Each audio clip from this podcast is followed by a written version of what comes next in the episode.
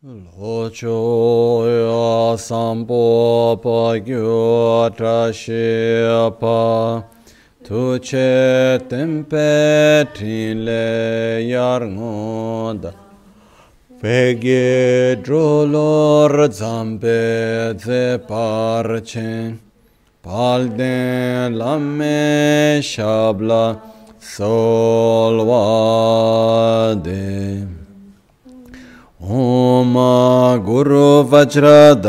Suma Timo Nisha Sane Kar Utta Vardani Shri Bhadra Varsa Manya Sarva Siddhi Hum Om Guru Vajra Dara Suma Timo Nisha Sane Kar Utta Vardani Shri Bhadra Varsa Manya Sarva Siddhi Hum Om Guru Vajra Dara Suma Timo Nishasane Karma Utta Vardanya Shri Bhadra Varsa Manya Sarva Siddhi Hum Hum Om Guru Vajra Dara Suma Timo Nishasane Utta Vardanya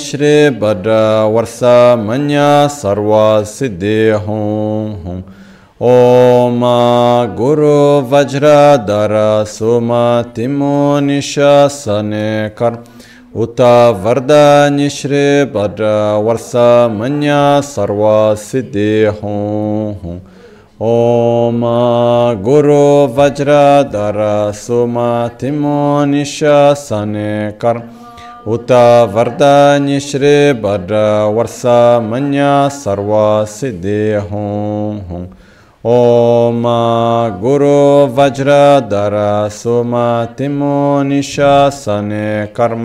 Uta Vardani Shri Bhadra Varsa Manya Sarva Siddhi Hum Om Guru Vajra Dara Suma Timo Nishasane Kar Uta Vardani Shri Bhadra Varsa Manya Sarva Siddhi Hum Om Guru Vajra Dara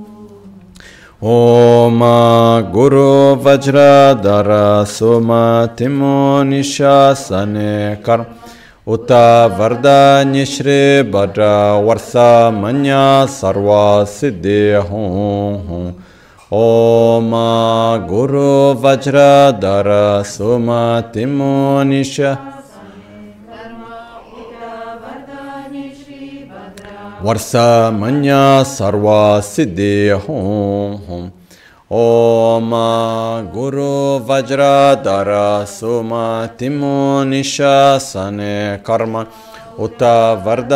Shri Bhadra Varsa Manya Sarva Siddhi Hum Om Guru Vajra Dara Suma Timo Nishasane Kar Uta Vardanya Uta Vardanya Shri Bhadra Varsa Manya Sarva Siddhi Hum Om Guru Vajra Dara Suma Timo Nishasane Karma Uta Vardanya Shri Bhadra Varsa Manya Sarva Siddhi Hum Om Guru Vajra Dara Suma Timo Nishasane Karma Uta Vardanya Shri Bhadra Varsa Manya Sarva Siddhi Hum Om Guru Vajra Dara Suma Timo Nishasane Karma Uta Vardanya Shri Bhadra Varsa Manya Sarva Siddhi Hum Om Guru Vajra Dara Suma Timo Nishasane Karma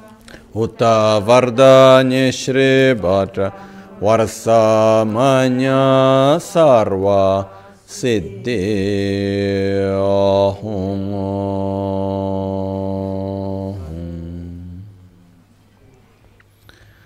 Dāgī jitsun lāma tujē chē nyamdā dālā tujē sikso sō gībē shēsān dālā tendō sō wōyōng sōnggē nāwā cēdō sō cēchī nīngnē sōwā dēbē cē dēchēn kōrlō wēsō lēkshō nē yilā sāmbē dēdē mā lēpā gēmē lhūngē drupra jīngē lō sōnyī sōdān dīkdēn shāpē cē dūngē namgē yēnsō lēkshō nē labchen tsonyi yonso tsopa dan cheranyi tun chamra chingi lo. Chancho pargi nyinsen tukun tu niyu peme siudru lekshu ne. Chancho drube gegen kunshi shi tungen de la drupra chingi dagi lona chola chokpa dan chemin samjur ngenpa shiwa dan chodan tunbe dede malupa beme lungi drupra dorna tingne tseraba tamche dan techi pardone kab tamchetu rese kyamne lama kele me tukche chengi dala sikso sol. Gongyab drewe nyamda dacha la jetsun lame tuje rab gongne kodan sunge nawa drame tu nyam sunyongwe kesan toprash kewa kuntu yanda lama dan drame cheki pe la longche chin sadan lamge yönden rab zone. Dorje change kopanyur tobşo. Pakyuke akudan da gelu, pakyuke sundan da gina, pakyuke tugdan da geyi, tön yerme çıktı çingi alun. Makyuke kudan da gelu. Makyuke sundan da ge Makyuke tukdan da geyi Tön yerme çıktı çingi alo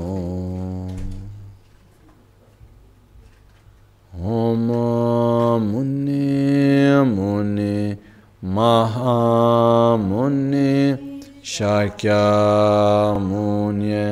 स्वाहा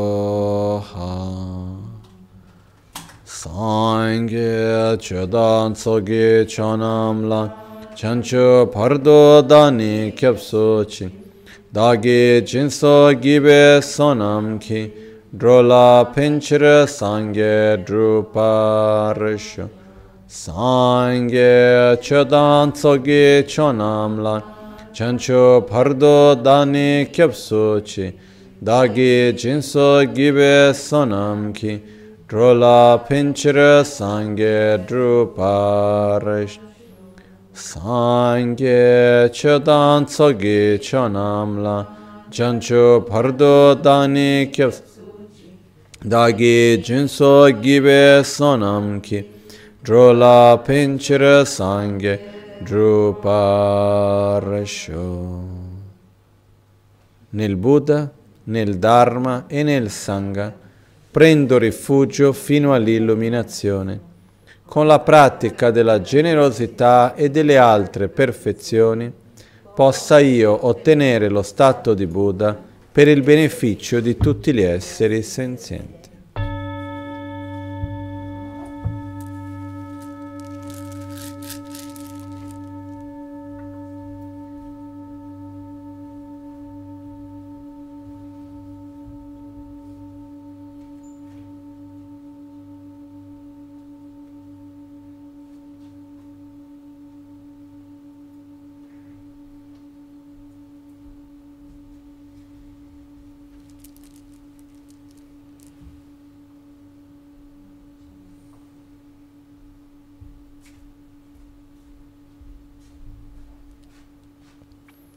Buonasera.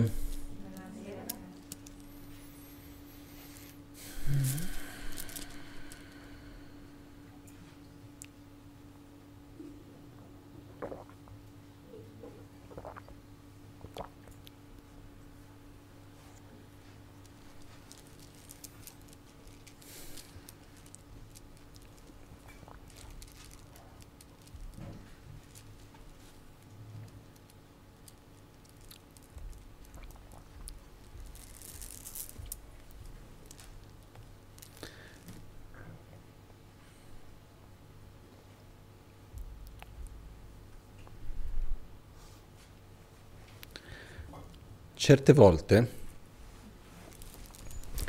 noi vogliamo creare delle cose, no?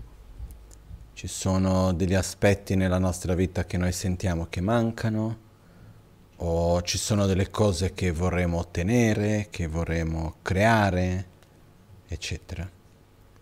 E, ehm, e per poter ottenere qualunque cosa, per poter creare qualcosa, no? diciamo, abbiamo bisogno di due aspetti, le cause e le condizioni. Quindi da una parte dobbiamo aver creato già precedentemente le cause e poi ci deve essere la condizione che permette a quelle cause di sorgere, di manifestarsi. È un po' come aver piantato i semi e successivamente avere l'acqua, il sole, la terra in modo di dare le condizioni necessarie affinché quell'acqua, quei semi possa germogliare a tutti gli effetti e una volta germogliati possano crescere. No? E ehm, questa condizione è quello che possiamo anche chiamare di spazio. Perché affinché qualcosa avvenga, ci deve essere spazio perché quella cosa ci sia. No? La definizione di spazio in tibetano, molto interessante, in realtà molto importante per altri discorsi che in un altro momento affronteremo, che riguarda la corretta visione della realtà. Però la definizione di spazio in tibetano è Tore Kaksam Gimega, che vuol dire la semplice assenza di contatto ostruttivo. O per essere più preciso, la negazione non affermativa di contatto ostruttivo. Ok? Cosa vuol dire questo? Um, nel momento nel quale io ho il bicchiere nella mia mano, io mi chiedo, c'è spazio per mettere la bottiglia? Davanti sì, però non ci sta. Ok? Quindi il fatto che non c'è spazio vuol dire che c'è un'ostruzione, c'è qualcosa che non permette alla bottiglia di essere qui. Ok? Perché quando io vengo e tolgo il bicchiere, io mi chiedo, c'è spazio sulla mia mano? In generale diremo sì. Però questo spazio in realtà c'è qualcosa o è totalmente nulla sulla mia mano? C'è dell'aria. Ok? Se questo fosse nulla, un aereo non potrebbe volare. Ok? Aria è tanta cosa, però non c'è ostruzione per il bicchiere, non c'è ostruzione per la bottiglia in questo momento, non c'è ostruzione per il mala, quindi c'è spazio per. Ok? Quindi quando noi diciamo che deve esserci spazio, non vuol dire il nulla, non vuol dire il vuoto inteso come che non c'è niente, vuol dire che non ci sia ostruzione per quella cosa lì.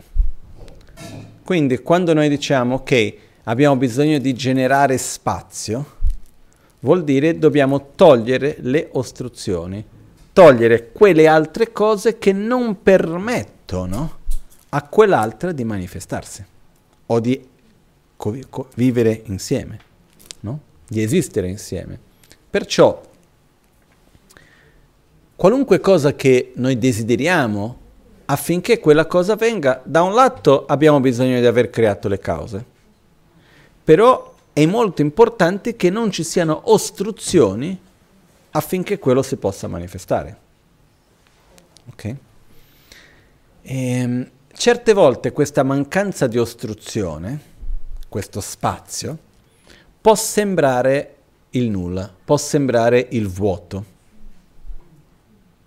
Ok? No? Basta pensare eh, una stanza. Se io guardo dentro e posso entrare? Qual è il numero massimo di persone che possono stare dentro? No? E chiediamo ok, c'è spazio per me o non c'è spazio per me? Perché qualcuno potrebbe dire, guarda, tu vieni qua, c'è posto, eh però il numero di persone siamo arrivati al limite, visto i tempi in cui ci troviamo, e quindi a questo punto non c'è spazio. Perché c'è un'ostruzione che è fatta di un aspetto fisico è fatta di un aspetto normativo, ci sono altri aspetti insieme che creano una ostruzione, quindi non c'è spazio. Ok? Perciò, se noi entriamo in una stanza che è totalmente vuota, nel senso che non c'è nessuno dentro, e io mi chiedo, c'è spazio per me? La tendenza è dire sì, posso entrare. Però quel vuoto è fatto di qualcosa o è fatto di nulla? Parliamo anche da un aspetto fisico proprio. È fatto di qualcosa. C'è dell'aria, ci sono tante cose, anche perché se non ci fosse l'ossigeno non ci sarebbe spazio per me perché ci sarebbe un'ostruzione per me poter star lì, se è per quello, no? Però quindi c'è un qualcosa.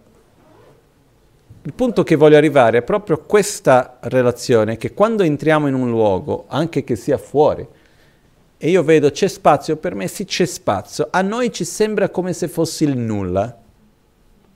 Però non è che non c'è niente, c'è un ambiente che mi permette di esistere lì senza ostruzioni, senza conflitto. Okay? Ma anche come se fossi con conflitto che non c'è un'ostruzione per quello. Okay? Perciò diventa molto importante comprendere che il vuoto, così come noi lo chiamiamo, non è il nulla. Quindi quando noi entriamo in, uno, in un locale o quando andiamo in qualunque posto, c'è posto per me, c'è spazio per me, quello che noi chiamiamo ah, la sala è vuota, non vuol dire che non c'è nulla, vuol dire che quello che c'è mi permette di esistere in quel luogo, non, mi, non crea una ostruzione per la mia esistenza in quel luogo. Ok? Perché anche se c'è una cosa lì dentro che non mi permette di stare lì, è come se non c'è spazio per me. Anche da un punto di vista del modo dell'utilizzo della parola, no? Ci può, può sentire che noi entriamo in una stanza dove è molto ampia, però c'è una persona lì dentro con cui facciamo fatica a stare e sentiamo che non c'è spazio per me.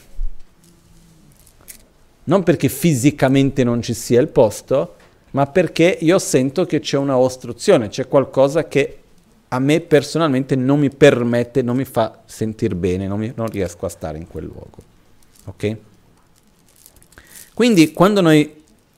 Tutto questo è più che altro sto cercando di mettere chiarezza sull'esempio, sulla metafora, per poi dopo andare sul significato. Ok? Importante comprendere che ovunque c'è materia c'è spazio e ovunque c'è spazio c'è materia.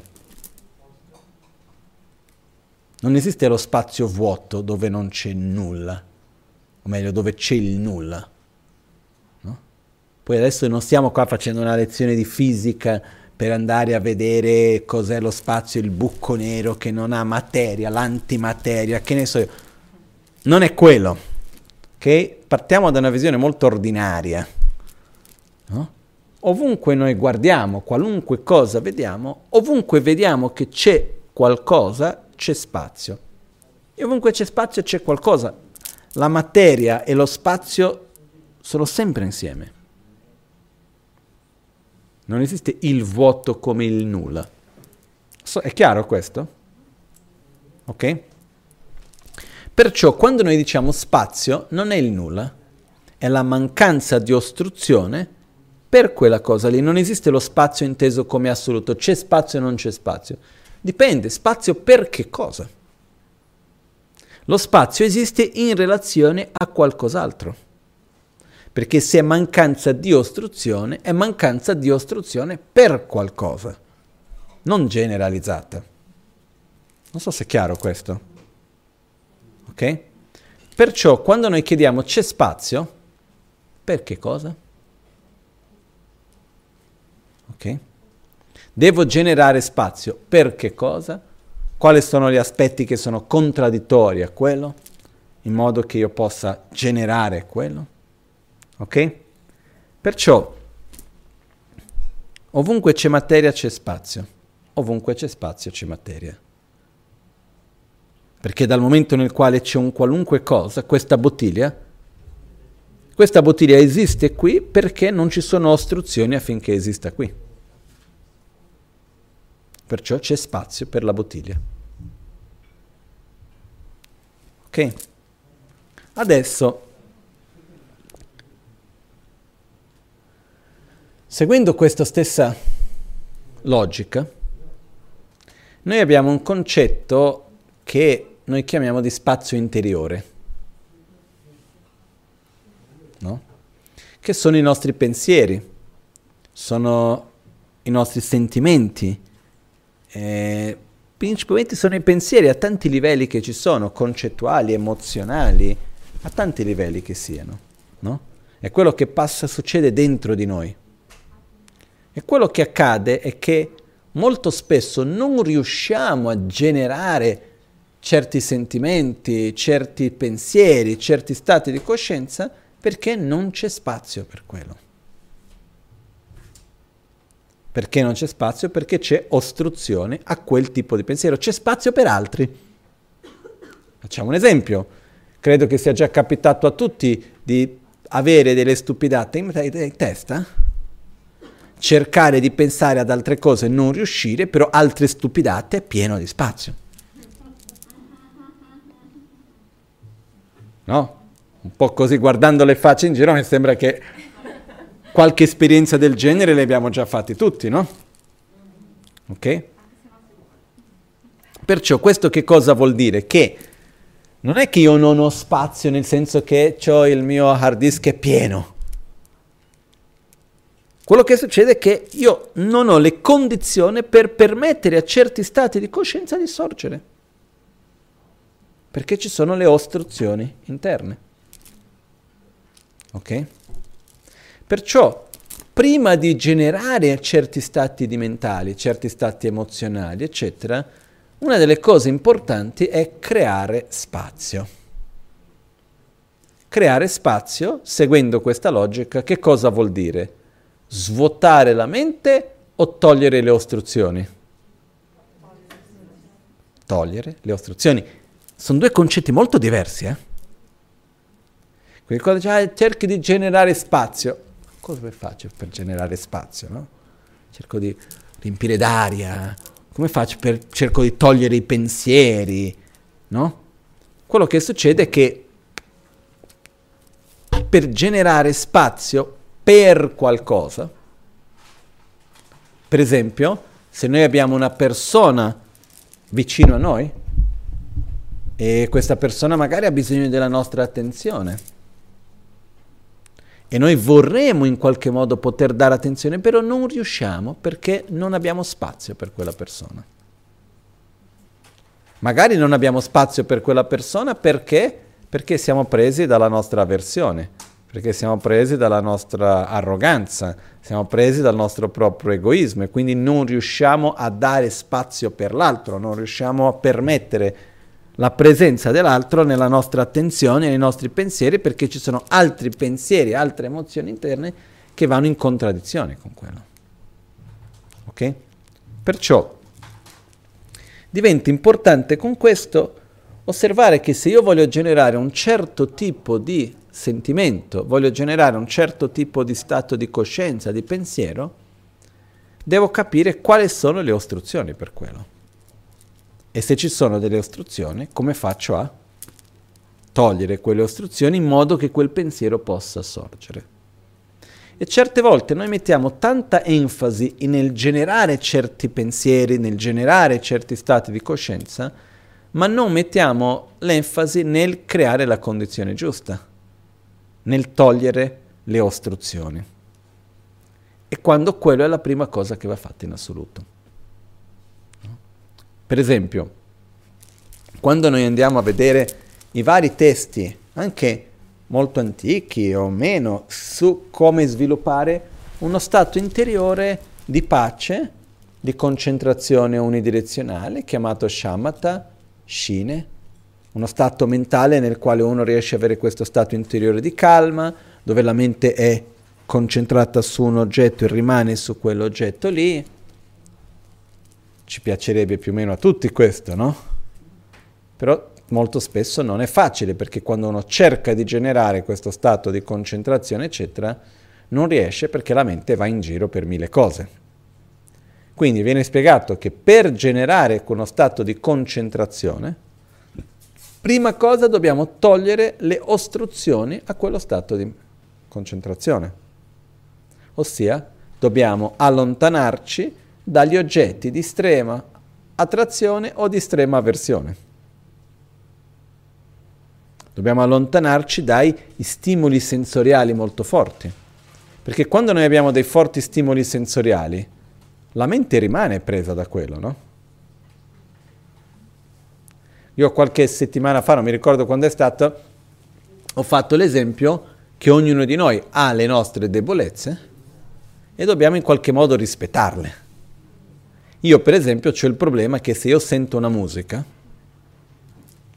quella musica mi rimane dentro dopo, dipende dal tipo di musica. Se è una melodia ripetitiva, dopo quella rimane e non esce più per un po' di tempo. Ci sono altre invece che posso ascoltare e non, non fanno quell'effetto, no?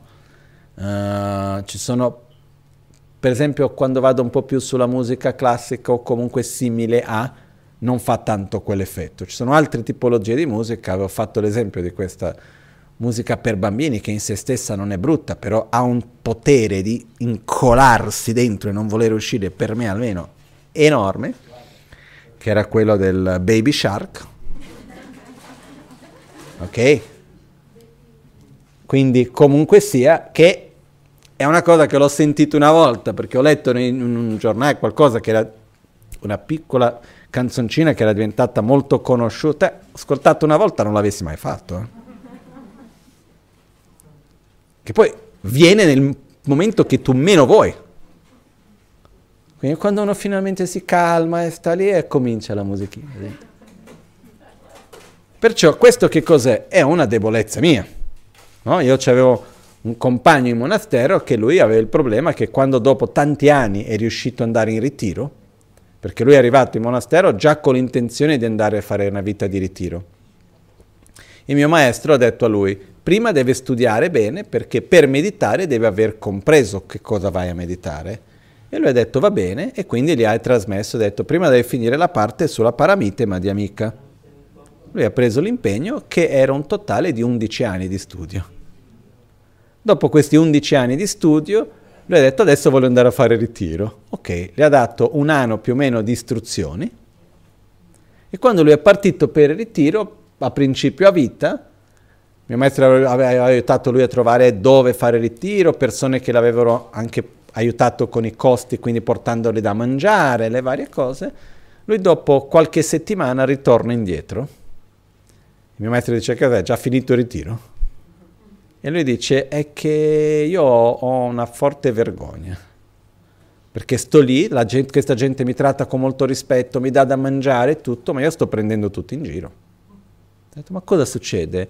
Non ti accordi bene le istruzioni? No, mi accordo benissimo, non, non mi ricordo, ricordo benissimo. Stai facendo le sezioni? Sì, faccio tutto, però quando mi siedo per meditare comincio con la visualizzazione, quello che devo fare e senza voler entrano le canzoncine di Bollywood e le scene dei film e non riesco a toglierli. Perché lui in quegli undici anni che studiava tutti gli insegnamenti della filosofia buddista, ogni tanto andava al cinema a vedere i film di Bollywood. Niente di cattivo in sé. Però quella roba lì è entrata, era un appassionato di Bollywood, si vede, e lui mentre cercava ha detto io altro che meditare sulla vacuità o sulla bodhicitta, io sto qua a familiarizzarmi con le canzoni di Bollywood. Quindi è un'ostruzione. E lui dopo, mio maestro gli ha dato altre spiegazioni, istruzioni, dopo lui non è più tornato, quindi si spera che sia riuscito con il tempo a far calmare quei pensieri e piano piano riuscire a concentrare, a creare quello spazio necessario. No?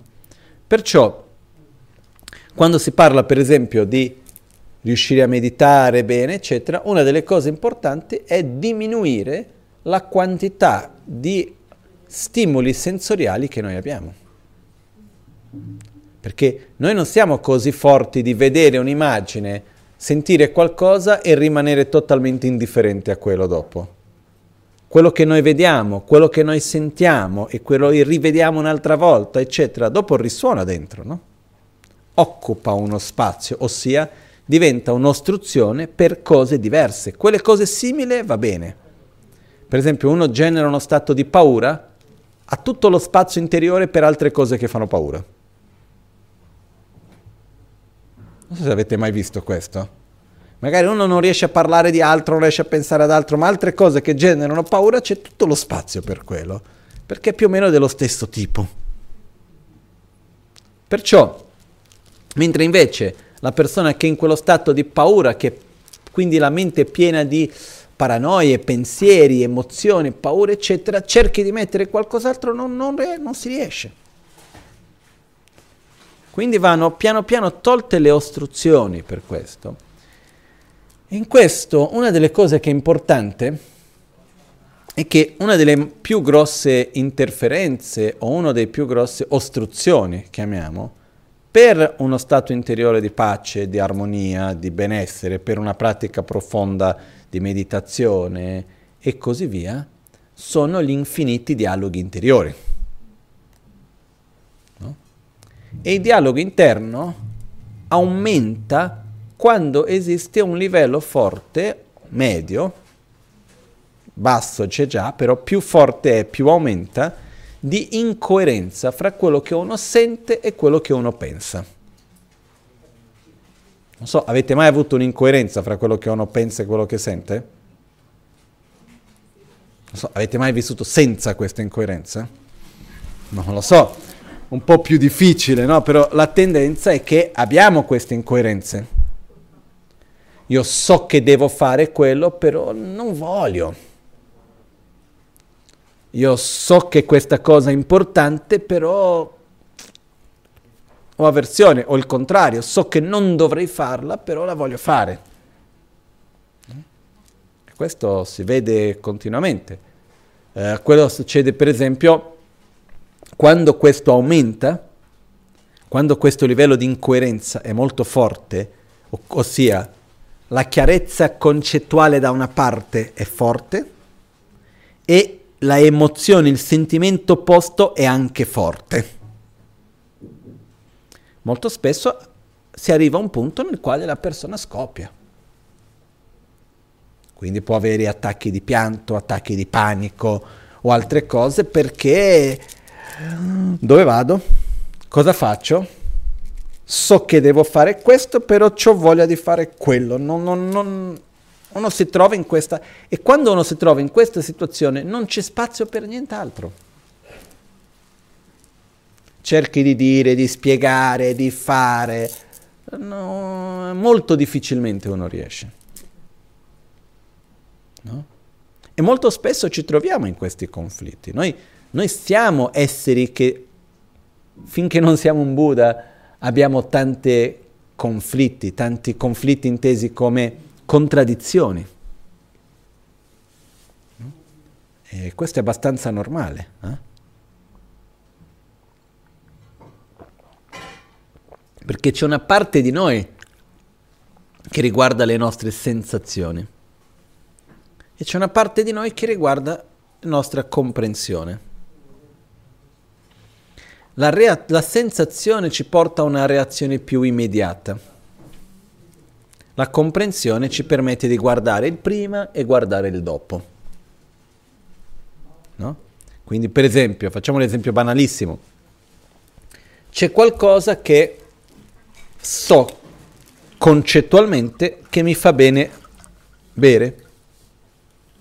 Okay? Mi viene detto da una persona di cui mi fido, devi prendere questa medicina, viene chiamato medicina quindi è una cosa, mi fido che questa cosa mi fa bene perché me l'hanno detto, mi fido di chi me l'ha detto, eccetera, ritengo la necessità, l'importanza di farlo e quindi quello che succede è che io vado a berla, però quando lo bevo c'è un gusto terribile e mi fa sentire male. Ok? Quando noi abbiamo una sensazione spiacevole, qual è la nostra reazione immediata? Attrazione, avversione, indifferenza. Avversione, quindi io non voglio berlo, però io so che mi fa bene. Abbiamo una contraddizione. Abbiamo un conflitto e lì comincia un dialogo. No? Però guarda che mi ha detto il medico, è importante, quindi che cosa sono andato a fare al medico se dopo non seguo quello che mi dice, non, non vado a seguire quello che mi dice, e sì, ma perché la mia salute è importante, io non ho più voglia di avere quel problema, quindi questa cosa devo fare, no, ma però mi, mi fa schifo, non lo voglio, e poi dopo mi sento non bene nel primo momento, poi... e possiamo passare lì ore in questa cosa. E mentre siamo in questo dialogo non c'è spazio per altro. Credo che tutti hanno già avuto un'esperienza simile. O no? Ok? Perciò cosa succede? Cosa si fa quando c'è una contraddizione? No? Innanzitutto chi parla più, chi ha la voce più alta? La sensazione o la comprensione? La sensazione, senza ombra di dubbi. Quindi noi possiamo magari farci dei discorsi lunghissimi di quanto è importante per la medicina, quando ci troviamo davanti e facciamo il primo sorso la lasciamo lì, eh? Perché la sensazione non prende in considerazione che ieri sono stato male e che quando l'ho preso l'altra volta mi ha fatto sentire bene. È immediato. Io ho attrazione e avversione del momento immediato. Io ho già visto persone fare delle cose assurde, perché nel momento non volevano più quella cosa lì. Quindi uno si trova in una sensazione di qualcosa che fa male, quindi avversione basata sulla sensazione, e può fare delle cose che sa che, fa pe- che è peggio, però è il modo di cercare di eliminare quella sensazione di malessere nel momento presente. O il contrario, io arrivo, bevo, io so che mi fa male, però ah, mi dà una sensazione di estasi. E quando lo bevo mi dà un piacere così grande, mi fa togliere tutti gli altri pensieri. Mi fa sentire così bene. E io in questo momento mi sento così pesante perché c'è il coronavirus e c'è il lockdown e cosa devo fare di qua e come faccio di là e non so molto bene e c'è di qua e c'è di là e lo bevo e mi sento bene. Poi che il giorno dopo sto male. Ma chi se ne frega, il giorno dopo magari muoio nel frattempo, ma almeno lo bevo adesso. No? Perciò quello che succede che cos'è? Anche quando noi abbiamo una forte attrazione verso qualcosa, però un'attrazione basata sulla sensazione, perché noi sappiamo che quella cosa non ci fa bene, è difficile di evitarla. Ok? Perciò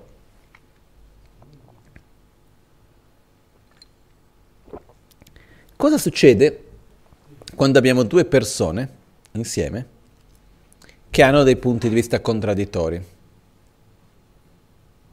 Come facciamo per farli andare d'accordo? Qual è la base per farli andare d'accordo? Immaginiamo che dobbiamo no, condividere la nostra casa, la nostra camera con una persona con cui non andiamo d'accordo. La base per, andare, per riuscire a stare bene è il rispetto. Quindi questo che cosa vuol dire? Io preferirei non essere qui con te, né oggi, né domani, né fra dieci anni, però ci sono. Tu preferiresti magari non essere qui con me, però io ci sono. Quindi cosa facciamo? Io rispetto i tuoi punti di vista, rispetto il tuo modo di essere, prima di tutto, e tu idealmente rispetti i miei. Rispetto vuol dire che innanzitutto io ti permetto di esistere, io cerco di creare anche dei, come si dice in italiano? In portoghese abbiamo un termine che si dice abrir mão. Io lascio andare un po' le cose come voglio io che sia, ogni tanto lascio fare nel tuo modo di fare. Mi apro un po' alle tue necessità. Oltre che stare lì fermo che le cose devono essere come io voglio e tu idealmente ti lasci un po' andare e apri un po' le mie. Un giorno si fa nel modo tuo, un giorno si fa nel modo mio e piano piano andiamo a creare. E la cosa importante è che quando due persone hanno queste visioni contraddittorie e hanno questo, che non è neanche conflitto, è, contraddi- è proprio una visione e posizione contraddittorie, la cosa più importante è capire che in realtà vogliamo la stessa cosa. Quando due persone capiscono che in realtà vogliono la stessa cosa però in modi diversi, esiste la possibilità di permettere uno all'altro piano piano di provare. Proviamo un po' a modo tuo, vediamo se funziona, no, proviamo a modo mio e piano piano si può trovare un equilibrio, anche se faticoso. No? Quando noi dobbiamo fare questo con un'altra persona, la più grande difficoltà, o una delle più grandi difficoltà, è che noi possiamo fare la nostra parte, ma non possiamo fare la parte dell'altro. Ok? Però adesso qui immaginiamo che noi dentro di noi abbiamo queste due voci che parlano. Abbiamo la voce della ragione, quindi il nostro pensiero, la parte concettuale, e abbiamo la parte della voce dei sentimenti, le attrazioni, le avversioni, le emozioni. Ok? Ed è importante che uno sappi rispettare l'altro, perché tanto non hanno scelta se non conviv- convivere insieme. La ragione piacerebbe tantissimo che i sentimenti si azzittissero e potesse essere libera di fare solo quello che vuole. No? Non ci sono momenti in cui noi vorremmo proprio dire, ok, ah, no? non avere, poi posso, se potessi togliere questa attrazione che da una parte, queste contraddizioni, meglio. E i sentimenti vorrebbero le stesse. Però non possiamo, noi abbiamo queste due parti, fanno parte del nostro essere. Perciò è molto importante che ci sia rispetto fra queste due. No? Io con me stesso ho osservato tanto questo perché io una volta parlavo con mia madre sono andato parlando con lei, ho detto guarda perché io sono una persona che pensa poco. Mia madre mi ha guardato e ha detto pensi poco?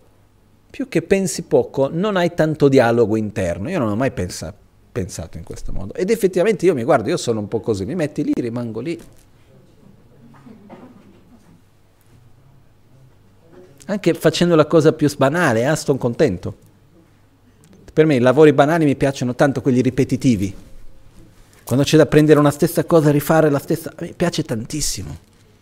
Io quando ho fatto adesso, la cosa del calendario tibetano, c'erano ore, giornate intere a copiare i numeri. Bellissimo. Ma veramente mi rilassavo tantissimo. Passavo lì, ho passato giornate intere a copiare il numero da qua e passa di là, e da qua e passa di là, e non penso ad altro, sto lì su quello. Mi metti davanti alla televisione, non faccio altro.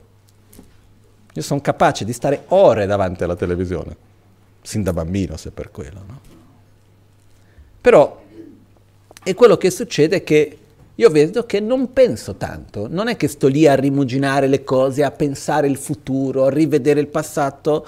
Quando c'è da affrontare si affronta, appunto, c'è da fare si fa, però non sto lì a avere tanto questo. E su questo mia madre mi diceva, ah, perché quando ho visto quando eri bambino, io ti chiedevo come è andato a scuola e tu mi dicevi bene. E non raccontavi nulla dell'amico, questo e quell'altro, non c'era quel...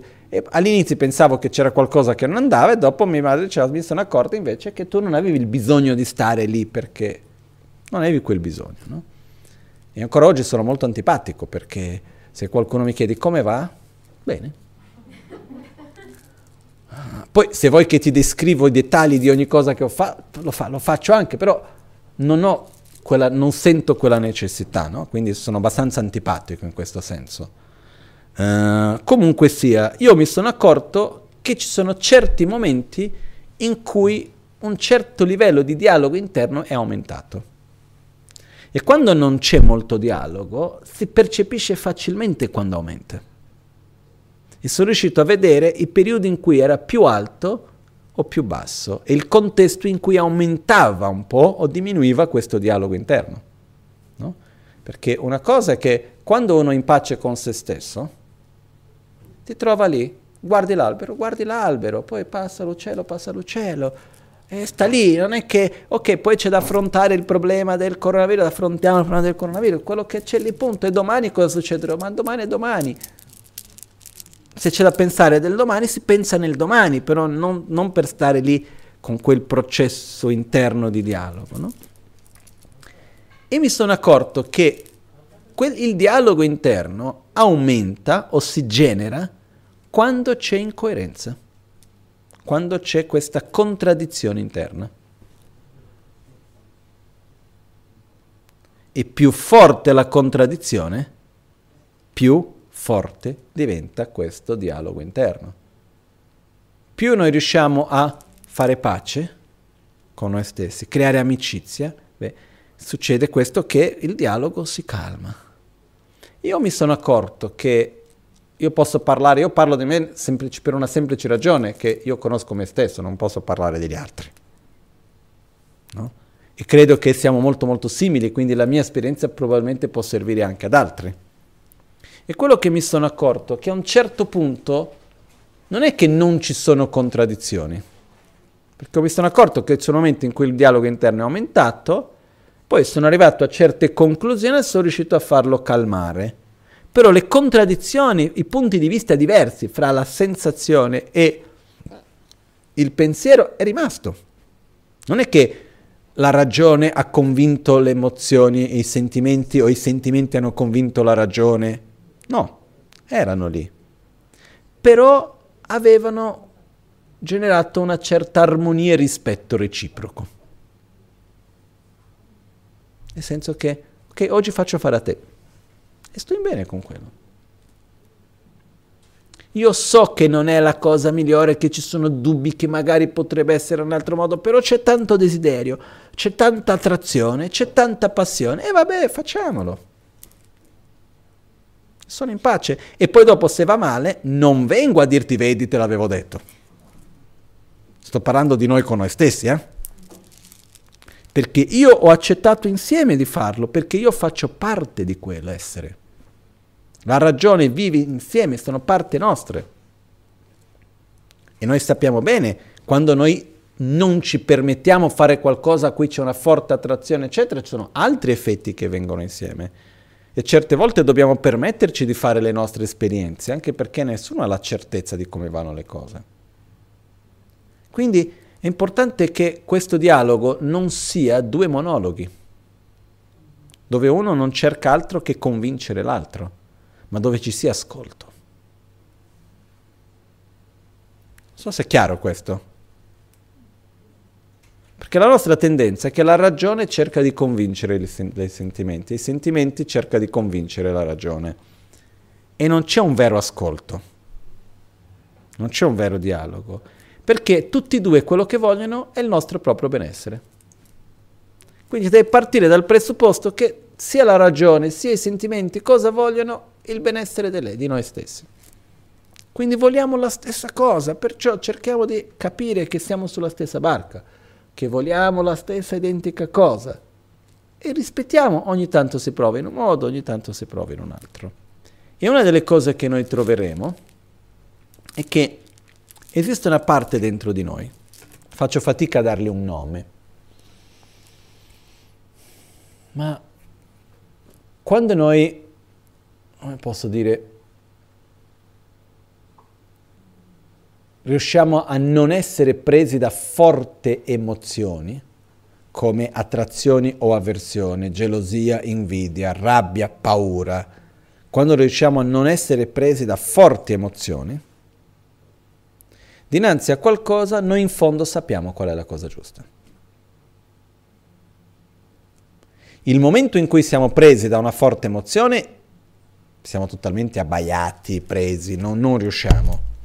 Però i momenti in cui noi non siamo presi da una forte emozione, riusciamo ad avere quel momento di calma, quel momento di pace in mezzo e guardiamo quello che voglio e quello che capisco, quello che voglio concettualmente quello che ritengo che è il giusto o, o, o, o, quello che fa bene o quello che fa male e quali sono le mie attrazioni e avversioni.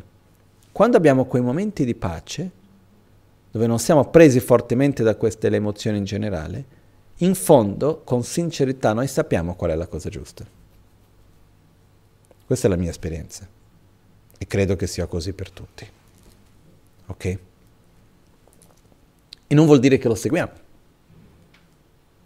Perché molto spesso l'attaccamento è molto forte, molto spesso l'avversione è molto forte, molto spesso l'arroganza di aver ragione è molto forte. Quindi è pazzesco, no? Certe volte noi siamo così convinti di aver ragione e anche quando capiamo che non abbiamo ragione vogliamo comunque convincerci che avevamo ragione. Non so se è chiaro questo. Anche perché esiste un meccanismo che è un particolare, pericoloso anche, che è, io credo in una cosa e ehm, faccio dei sacrifici per quella cosa. A un certo punto vedo che non funziona, che è sbagliata, che non è vera. Qual è la mia tendenza? Cambiare, molare o crederci ancora di più?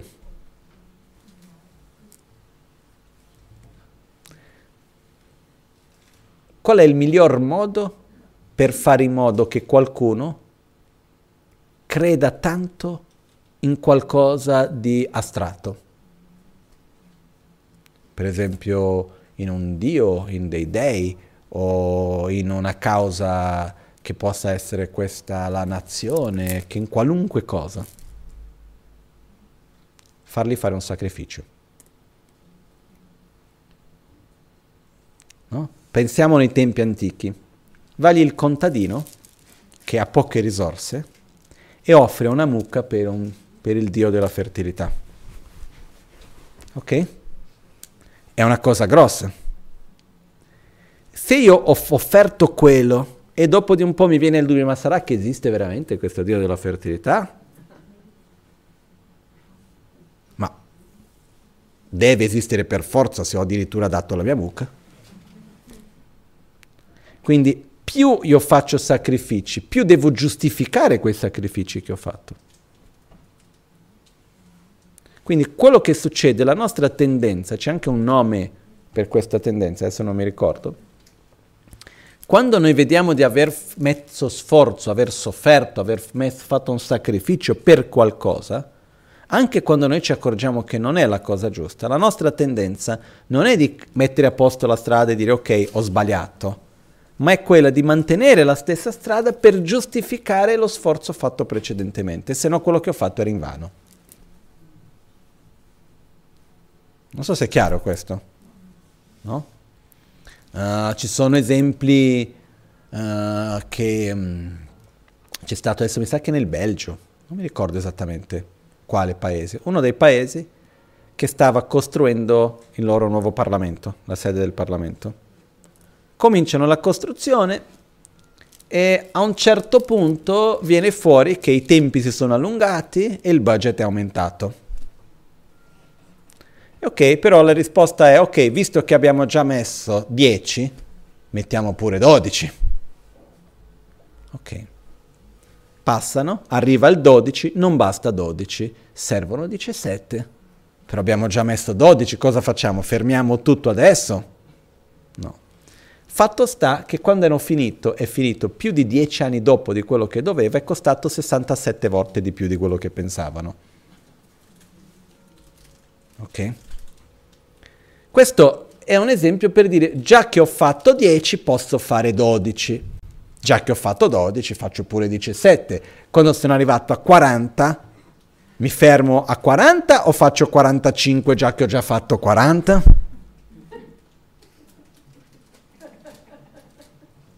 E con la stessa logica, da 10 arrivi a 67, che era quel caso lì. No? Quindi questo succede per esempio in rapporti interpersonali di codipendenza e di violenza. Ma se io ho subito tutta quella soffere difficoltà fino adesso, non farò qualche passo in più. Mica posso molare adesso visto tutto quello che ho già fatto finora. Non so se è chiaro questo. No? Un esempio che io, questo è un libro che stavo leggendo che faceva questi esempi, molto chiaro. Faceva l'esempio dell'Italia durante, mi sa, durante il periodo della prima guerra, poi io purtroppo io leggo i libri, mantengo i concetti, gli esempi, li dimentico tutti, i dettagli. E parlava, mi sa che durante la prima guerra o qualcosa, quando c'è stata la guerra fra l'Italia e l'Austria, nella zona del Trentino, se mi ricordo bene che è partita da parte dell'Italia dicendo no perché dobbiamo liberare il Trentino e di qua e di là eccetera, sembrava che uno doveva vincere la guerra facilmente, le prime battaglie hanno perso, sono morti non mi ricordo 2500 ragazzi all'inizio. E poi piano piano sono tornati indietro e dicendo no, per quelli che sono morti dobbiamo rivincere ancora, dobbiamo tornare in battaglia per l'onore di quelli che sono morti per quella causa. Perché se quella causa non è vera, vuol dire che sono morti in vano. Affinché loro non siano morti in vano, dobbiamo andare avanti con la causa. Quello ha portato da 25.000 a un milione e qualcosa, insomma non mi ricordo i numeri, però da un numero relativamente piccolo all'inizio, quando era chiarissimo che non era raggiungibile, è arrivato a un numero di morti enorme, ma veramente una roba spaventosa, e hanno perso la guerra comunque. No? Però la tendenza cos'è? Quando io torno dalla famiglia e dico guarda tuo figlio è morto in guerra, è una guerra stupida perché abbiamo fatto una scelta sbagliata. O è più facile dire tuo figlio è morto per una causa molto importante e noi la porteremo fino in fondo.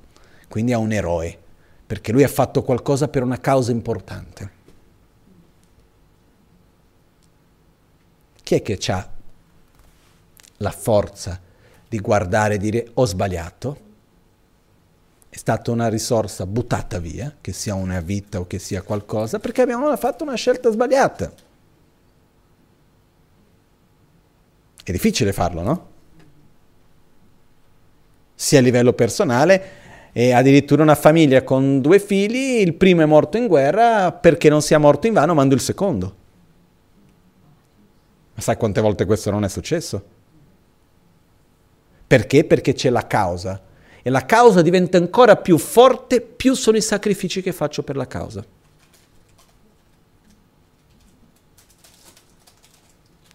Ok? Quindi è un po' macabro come meccanismo. Ok? Però è un meccanismo molto naturale nella nostra vita. E perciò quando noi abbiamo una cosa che certe volte noi abbiamo anche una nostra arroganza, ho fatto qualcosa, ho fatto così finora, adesso non posso mica mollare il colpo, quando ho capito che era sbagliato. No, io anche pochi giorni fa ho sentito qualcuno che diceva, dopo tutto quello che ho sofferto vuoi che mollo il colpo adesso? Scusi, io certi ragionamenti non capisco. Ok, ho sofferto tanto, voglio smettere di soffrire a un certo punto o no? Ho visto che ho sofferto 10, devo soffrire comunque fino a 15.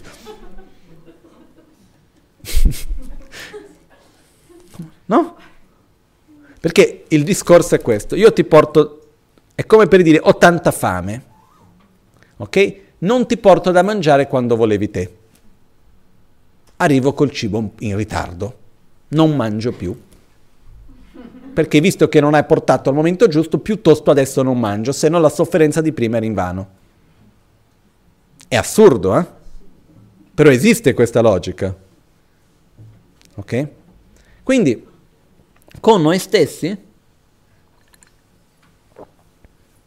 dopo tutto quello che ho litigato, vuoi che faccio le pace adesso? No. Mi converrebbe, sarebbe la cosa più giusta mollare il colpo. Come viene detto negli otto versi dell'addestramento mentale. Um, sto cercando di ricordarmi il verso in tibetano, non ce l'ho qua come adesso, però dice, quando dovessi trovarti dinanzi a persone aggressive, violente o che cercano di farti del male, offri a loro la vittoria. È un po' più, il verso non è proprio così, è un pochettino più... Se qualcuno mi prende nella mia giacca c'è il telefono, lì dentro io ho il testo, così posso... è nella sala a fianco. Uh, che il verso in sé è molto bello. E questo vuol dire che certe volte noi rimaniamo su un punto, non perché quella scelta e quella posizione sia quello che porta più beneficio, ma è perché è quella nella quale io sono venuto fin qua e non mollo il colpo. Certe volte uno va in fondo non perché è la cosa migliore, ma è perché non vuole lasciare la vittoria all'altro. Ok? Un secondo che trovo il testo. Eh?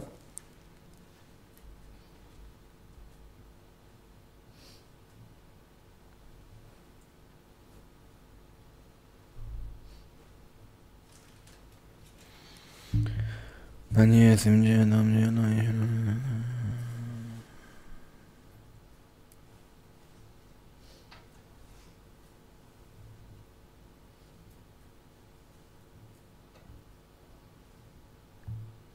Dala shengi trato gi shekur laso mirikpe kyonka rangi lemba dang gyalka shen la ulwar sho, bulwar sho. Adesso, senza entrare in tutto un commentario su questo verso, perché anche per poter spiegarlo bene dobbiamo venire dai versi precedenti, spiegare il contesto e tutto il resto, no? Però qua dice, dalla Shengecciato di quando altri, presi dalla loro invidia o gelosia, la parola per essere precisi è invidia, ma certe volte si può tradurre come gelosia, Shekur lasso mirikpe, dovessero trattarmi con aggressività verbale o fisica o altri modi scorretti di comportamento verso di me, prendo su di me la sconfitta e offro la vittoria all'altro. Okay. Il punto è che la cosa più importante non è avere la vittoria, è star bene. Per me e per l'altro. E certe volte, quando specialmente c'è un conflitto fra due parti, a un certo punto la ragione del conflitto si perde e diventa il avere la vittoria sull'altro. No? In italiano si direbbe prevadicare sull'altro in qualche modo. Ok? Vediamo questo nei rapporti fra le persone.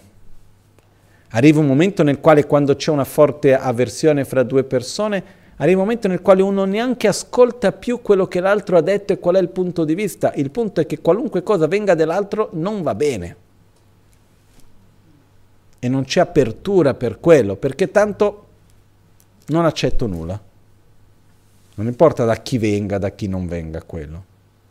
No? Per questo io ho visto questo innumerevoli volte. Così come se viene da qualcuno a cui fa una forte attrazione, non importa cosa sia, ah che bello, va bene. Uno ha già la tendenza di, no? E una cosa bella nei testi antichi tibetani è che i libri moderni sono già diversi, però i libri antichi, se tu prendevi un libro, no? come fosse questo, sulla copertina del libro non c'è mai il nome dell'autore. No? Uno gira tutto il libro, per trovare il nome dell'autore del libro deve andare in fondo dove c'è la dedica finale dove dice questo libro è stato composto da in quell'occasione lì, punto. Non è scritto da nessun'altra parte. Per due ragioni. Uno, che da parte di chi scrive, uno non scrive per essere riconosciuto, uno scrive per condividere qualcosa. Primo punto. Secondo, per chi legge, uno non deve giudicare il contenuto dallo scrittore. Quindi uno dovrebbe leggerlo e sulla base di questo dovrebbe giudicare. Uno non dovrebbe, ah che bella mu- è una musica di Mozart, ah è bellissima, neanche ascoltata. No? Ah, questo è un romanzo di Manzoni, ah bellissimo, ma neanche letto. Uno ha bisogno prima di vedere il contenuto, sentirlo senza sapere chi l'ha scritto, senza sapere chi l'ha composto e vedere con se stesso come uno lo sente e a un certo punto sulla base di quello può conoscere l'autore. L'autore va conosciuto tramite l'opera e non l'opera tramite l'autore. Poi una volta che ho letto delle opere, ho conosciuto l'autore, mi fido dell'autore, ok, a quel punto ho un rapporto diverso comunque, perché so che quella persona aveva certi tipi di conoscenze e di esperienze. Però a prescindere i testi uno dovrebbe affrontarli non dal contenuto, non, non da chi lo scrive, ma dal contenuto in sé. No? E molto spesso quello che succede è che quando c'è un conflitto fra due persone o fra due parti, non importa, nell'ambito politico, sociale si vede la stessa cosa. Non importa chi, che cosa è stato detto, è stato detto da quella parte a parte, punto, non è valido. E purtroppo noi viviamo in tempi dove questo tipo di polarizzazione diventa molto forte. Nell'ambito politico, nell'ambito sociale. E molto spesso si perde totalmente di vista l'oggetto. E si rientra in un semplice attrazione e avversione. Punto. Dove l'obiettivo è far vedere che ho ragione, invece di essere qualcosa nella quale invece uno va a comprendere, elevare la propria conoscenza, la propria, la, la propria direzione, elevare il proprio essere. E questo che vediamo fuori succede anche dentro. Perché? Cerchiamo di capire meglio ancora fuori. Abbiamo due, un conflitto con qualcun altro, invece di guardare, togliere l'oggetto del conflitto, togliere le attrazioni e avversioni e guardare pulito i fatti, che noi, tramite ovviamente la nostra propria percezione, quello che facciamo è che andiamo a vedere siamo presi da questo. No? Per esempio, a me mi, è già capitato di essere davanti a un gruppo di persone che avevano dei punti di vista molto diversi. No? Questo è successo, per esempio, qualche volta nel centro di Dharma di Brasile. Avevano persone del centro che avevano punti di vista diversi su cose relativamente importanti e volevano venire a chiedermi. Io quello che ho detto è scrivetemi le domande senza scrivere chi pensa che cosa. Io non voglio sapere chi pensa che cosa. Ditemi semplicemente, ah, dobbiamo sapere questo e questo, è meglio così o cos'ha, questo, quello quell'altro, e io dirò la mia. Però da parte di chi fa la domanda, sapere che non viene detto, non, non è stato detto chi ha pensato che cosa, anche aiuta ad accettare dopo la risposta. Perché noi siamo fatti così con le attrazioni e avversioni. Ah no, lui ha detto di sì perché è stato chiesto da quello, ha detto di no perché è stato chiesto... Entriamo in questi giochi anche, eh? E così come noi entriamo con noi, con gli altri, facciamo lo stesso con noi stessi. Abbiamo le nostre attrazioni, le nostre avversioni, abbiamo la nostra arroganza, il nostro orgoglio di non voler perdere, di voler aver ragione a tutti gli effetti. E anche quando noi ci accorgiamo che non è la cosa giusta, no, ma io voglio far vedere che invece è giusto. E perdiamo tanta energia perdiamo tanto tempo, perdiamo tanta energia così. Ovviamente quando abbiamo qualcosa che noi siamo sicuri che quella è la strada giusta, dobbiamo seguirlo senza ombra di dubbi.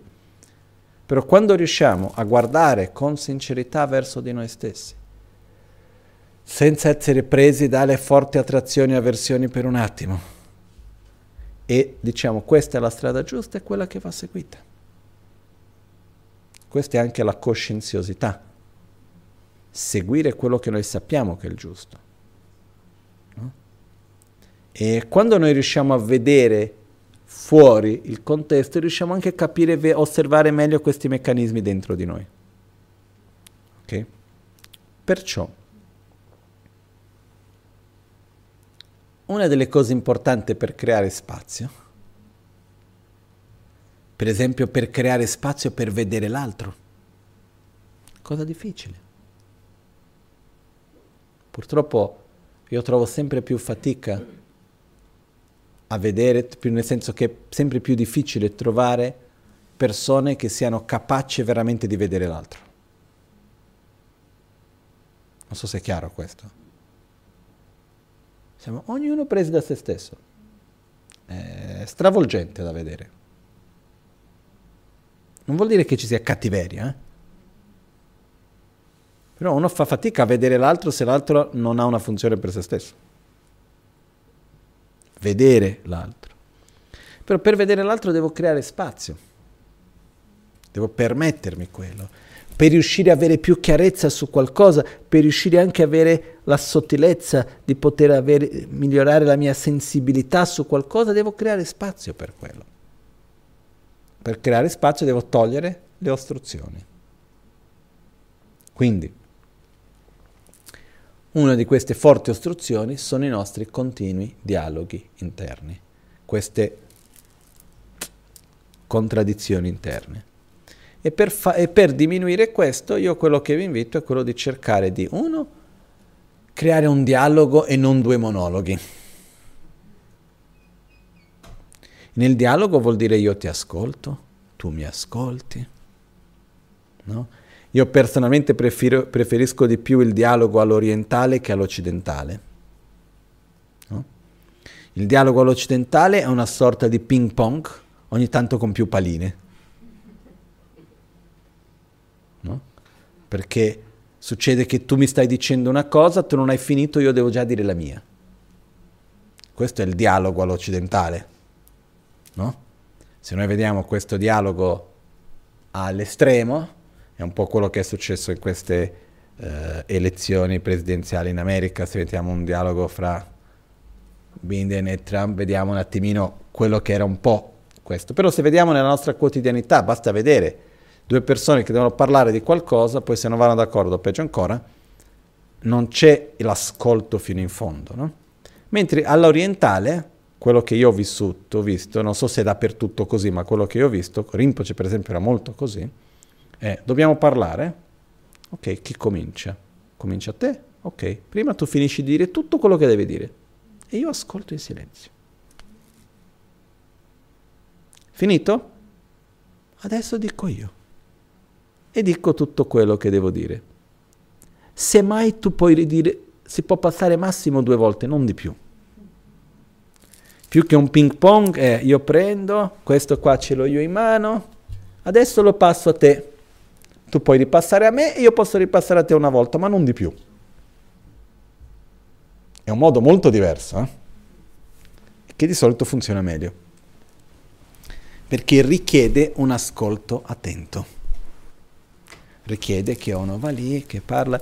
Io ho avuto l'esperienza, perché sono occidentale, ho questo modo anch'io, e mi sono accorto una volta parlando anche con dei discepoli orientali, di avere questo momento che adesso parla, finisce di parlare tutto, parla mezz'ora, 40 minuti, il tempo necessario, hai finito? Oh, tutto ok, finito, adesso tocca a te. E uno va lì e dice tutto quello che deve dire. Funziona molto bene. Ovviamente richiede che ci sia una linea di ragionamento, perché io parlo per arrivare a qualcosa. Perché anche questa cosa, scusate se apro una parentesi veloce, però questa necessità di dire la nostra. L'altro ha bisogno di ascoltarla? No, quindi stai zitto. Scusate. Ah, ma io, la, de- io la devo dire. Quando vai in bagno da solo, non lo so, un altro momento.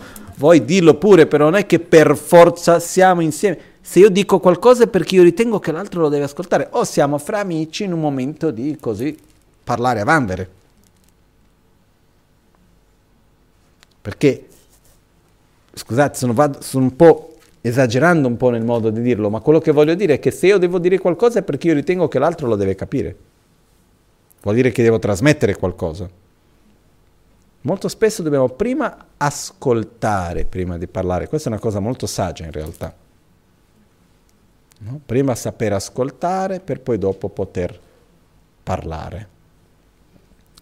E comunque questo dialogo, il dialogo richiede comunica- comunicare, ma comunicare richiede anche ascoltare. Quindi il dialogo vuol dire parlare all'altro rispettando la capacità di comprensione dell'altro. Questo è importante in un dialogo, eh? perché io quando parlo a te, tu sei la mia priorità.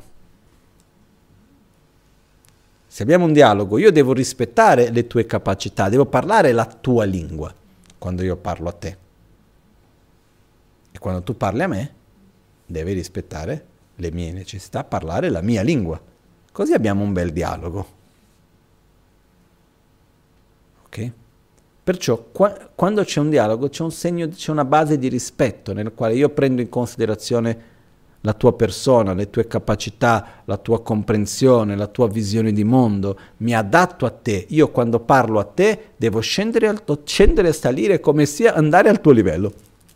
Devo salire di dove sono io e andare dove sei te per parlare a te. Perché se siamo già sullo stesso posto non abbiamo bisogno di parlare.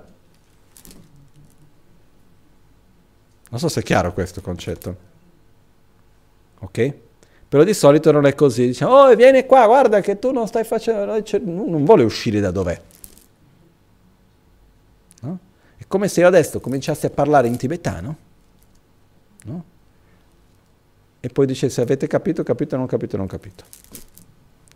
No? Non... Io devo parlare secondo di chi deve ascoltare. E quando noi dobbiamo cercare di creare un dialogo interno, la ragione deve uscire dalla sua zona di conforto e adattarsi ai sentimenti. E tramite la visione di mondo dei sentimenti deve spiegare il suo punto di vista. E con affetto deve, certe volte anche con fermezza, però con affetto deve riuscire a parlare. I sentimenti devono fare la stessa cosa, uscire dalla propria zona di conforto, adattarsi alla posizione del, della ragione e spiegare cosa succede dicendo sì, tu hai ragione, però guarda che c'è un sentimento forte che viene da questo, cioè, trovare l'equilibrio fra i due e partire dal presupposto che vogliamo la stessa cosa. Quando facciamo questo, arriva un momento nel quale riusciamo a prendere una decisione nella quale tutti e due sono d'accordo, anche se non, uno non è d'accordo. È un po' per dire, a me mi piace mangiare la pizza, a te ti piace mangiare la pasta. Ok, oggi cosa facciamo? Oggi mangiamo la pizza. Ok, va bene, io continuo a, continuo a non piacermi la pizza, continuo a piacermi la pazza, però oggi mangiamo la pizza. Sono contento di farlo perché rispetto la tua necessità e stiamo insieme. Uno, il dialogo non richiede la, il convertire l'altro, il convincere l'altro, il forzare l'altro, ma sì il condividere, il trasmettere una visione, adattarsi uno all'altro.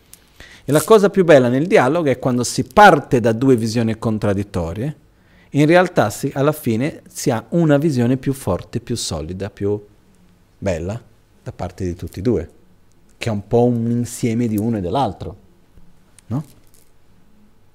E questo è quello che noi possiamo fare con noi stessi dentro di noi. Quindi lì dove vediamo che c'è tanto dialogo è perché c'è una contraddizione, che magari non sappiamo neanche ancora da dove viene, non sappiamo neanche ancora quale sia quella contraddizione bene. Perciò dobbiamo un attimino cominciare ad ascoltare un dialogo. E quello che noi vediamo nel mondo esterno, che io l'ho imparato con una certa fatica, perché non fa parte del mio modo di essere, è che molto spesso si parla per non dire nulla, ma si parla per manifestare uno stato interiore, non perché si vuol dire qualcosa.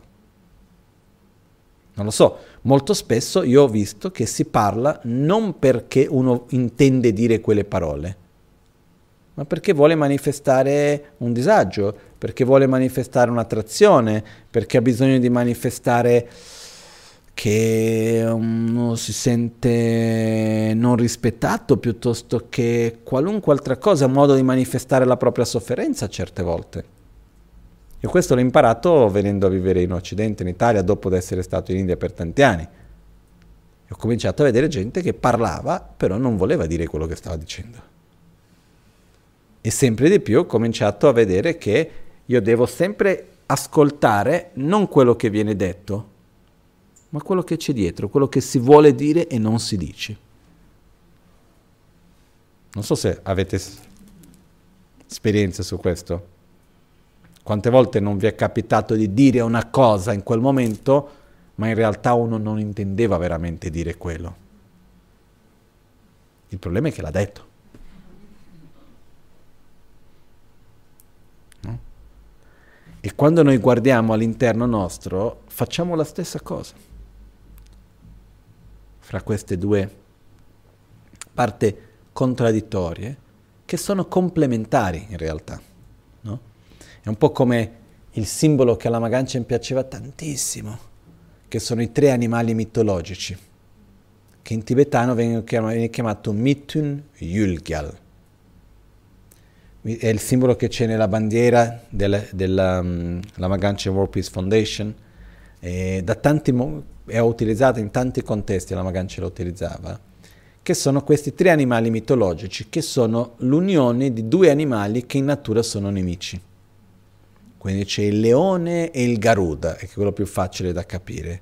Poi c'è quello che io all'inizio scherzando ho chiamato sempre il cane pesce, però in realtà non è un cane pesce, e mai mi ricordo quali sono i due animali, sembra un cane pesce, metà cane, metà pesce, però non è metà cane, metà pesce, è qualcos'altro. Ok? E poi c'è un altro che è un animale che non si capisce tanto, che è una sorta di coccodrillo dentro una conchiglia, comunque sia.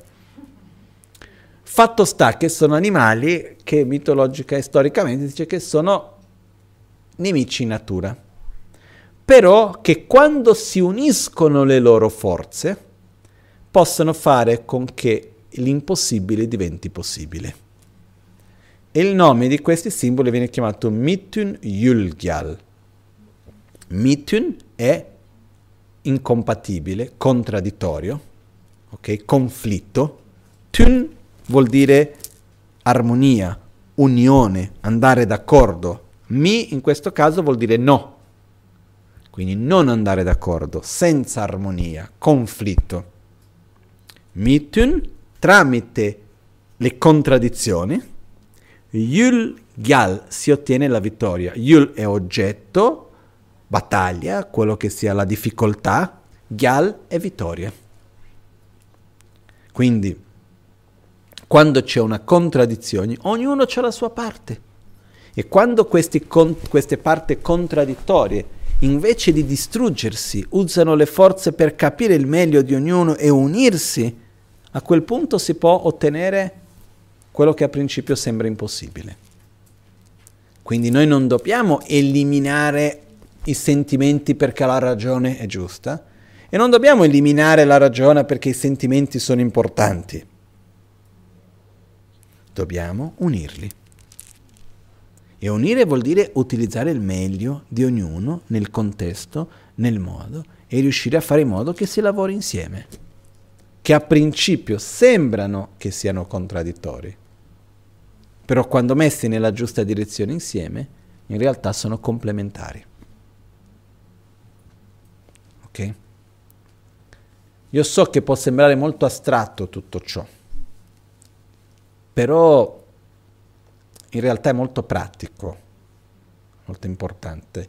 E se noi quando vediamo che abbiamo questo dialogo interno riusciamo un attimino ad ascoltarlo, anche a fermarci e permetterci che, che venga fuori. Perché una delle cose che accade, e anche qua aggiungo, quando abbiamo questo forte dialogo interno, una delle cose che accade è quando abbiamo una sensazione di disagio, di sofferenza.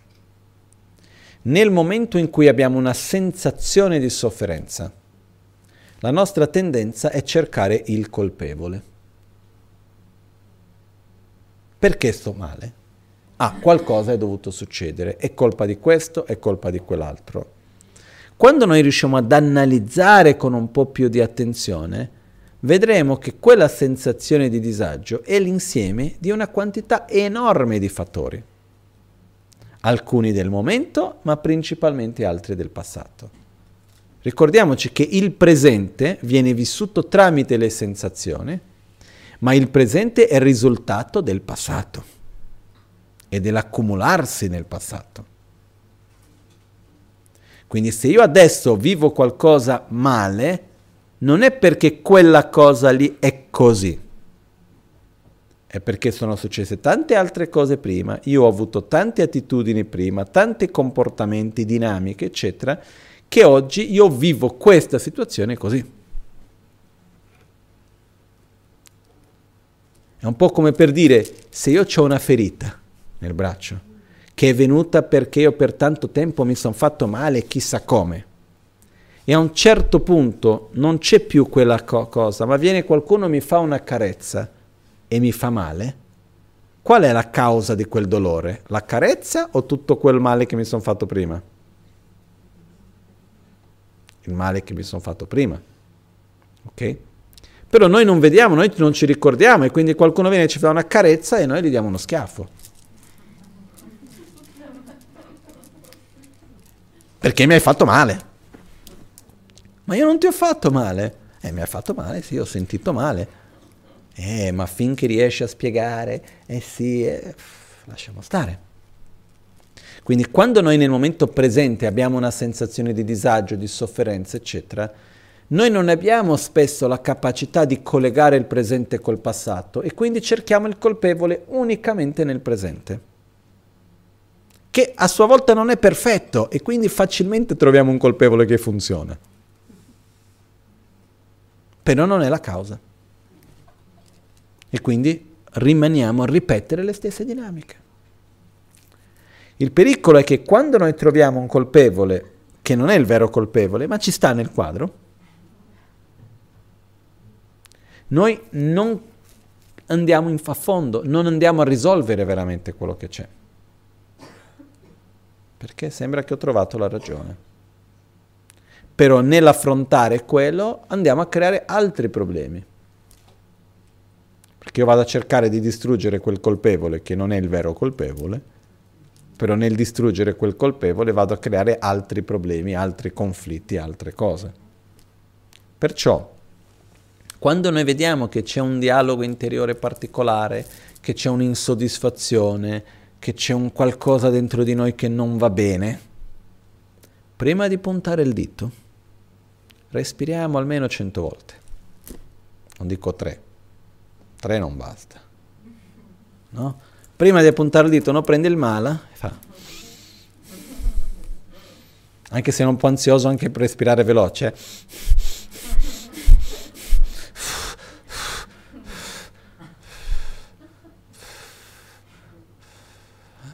Ok, già mi sono stancato e non cerco neanche più il colpevole se devo arrivare fino a 100. Eh? Aiuta. Può sembrare un po' uno scherzo, però funziona. Ok? Per cui il punto non è il colpevole, è qual è il miglior modo che io possa affrontare questa cosa. Ho capito che quel modo di fare di quella persona non va tanto bene perché genera questo o quell'altro problema. Sì, ma io cosa voglio? Trovare il modo giusto di relazionarmi con quella situazione o continuare a lamentarmi e star male? È una scelta. O no? Che tanto c'è? Questa bottiglia non dovrebbe essere qui. C'è. Non sto lamentando che la bottiglia è qui, eh. Ma se io, se dovessi essere così, Dico, non c'è. Io ho due scelte. O posso cercare di dire, ok, la bottiglia c'è, punto. Cosa faccio? Non deve essere qua, la metto da un'altra parte. Ah, ma io non la metto da un'altra parte. Perché non dovrebbe essere lì e non l'ho messa io e quindi non la metto io. Però nel frattempo soffro che la bottiglia è lì. Ho deciso di non soffrire. Soffrire, dico, ok, prima o poi qualcuno la toglierà, metterà dove deve andare, se mai la toglierà ma dico, ok, non deve essere lì, non mi piace che sia lì, prendo e la sposto ed è finita la storia. Invece di stare lì dentro a rimuginare e farci tante storie con le cose. Perché è una nostra scelta quanto spazio vogliamo dare a una cosa piuttosto che a un'altra. Ah, ma questo non doveva fare così. Eh, è così. Adesso cosa vuoi fare?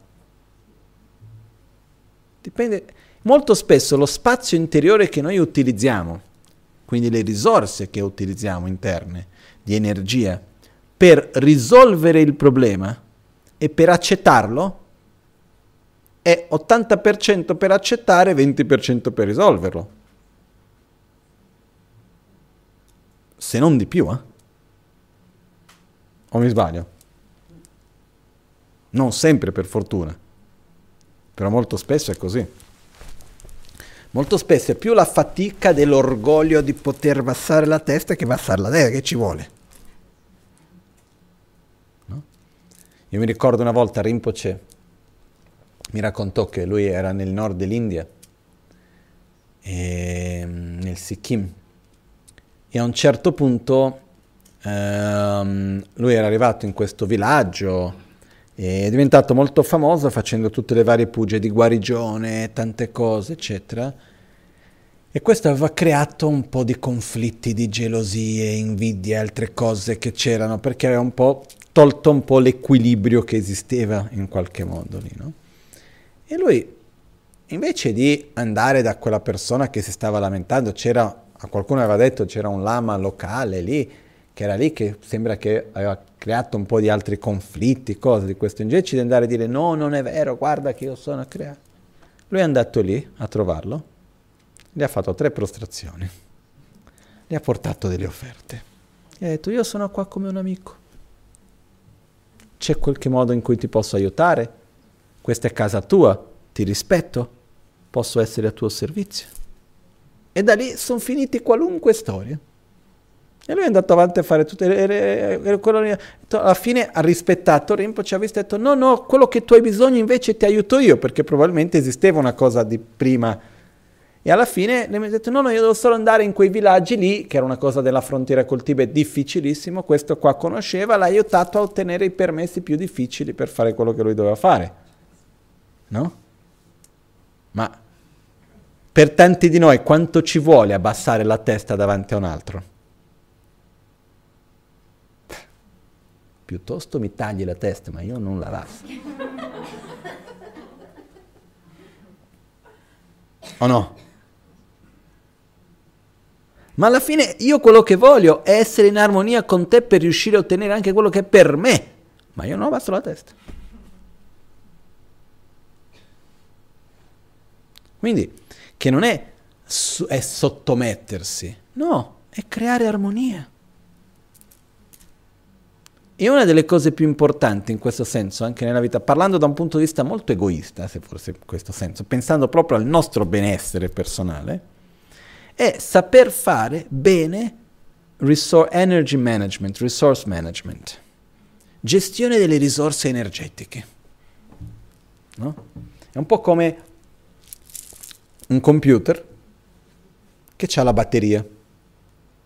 Esiste una parte importantissima del software che gestisce il computer che vede quanta energia il computer possiede e a secondo delle funzionalità, perché ogni calcolo che il computer deve fare è energia che va a consumare. Quindi dà le priorità in modo da utilizzare l'energia noi. Quindi vado a diminuire la velocità di questi calcoli per utilizzare più energia per durare di più, vado a gestire questo, quell'altro, la ventola, che ne so, sono tutte le cose per cercare di gestire bene le risorse. No? Una cosa fondamentale è gestire bene le nostre risorse. Ogni pensiero è risorsa, ogni parola è risorsa della nostra vita, è, vita. No? Ogni pensiero, ogni azione è vita ed è una nostra risorsa. E quindi dobbiamo utilizzarla con un po' di saggezza, con un po' di consapevolezza in questo senso. Io voglio sprecare le mie risorse preziose, che poi è la mia vita, per stare lì a lamentarmi di quella cosa? Se noi ci mettiamo davanti alla situazione con questa domanda, ah però, to- torno indietro, vuoi sprecare la tua vita, la tua energia con quella cosa che tanto è così? No, quindi lasciala da parte e metti l'energia da un'altra parte, verso la soluzione, verso una, un'altra cosa perché tanto qua non ce la fai. E molto spesso questo vuol dire anche uscire dalla nostra zona di conforto, vuol dire molto spesso anche permettersi di abbassare un po' la testa e dare la vittoria all'altro o adattarsi alla necessità dell'altro per il proprio benessere anche. E questo succede anche dentro di noi, fra quello che pensiamo e quello che sentiamo.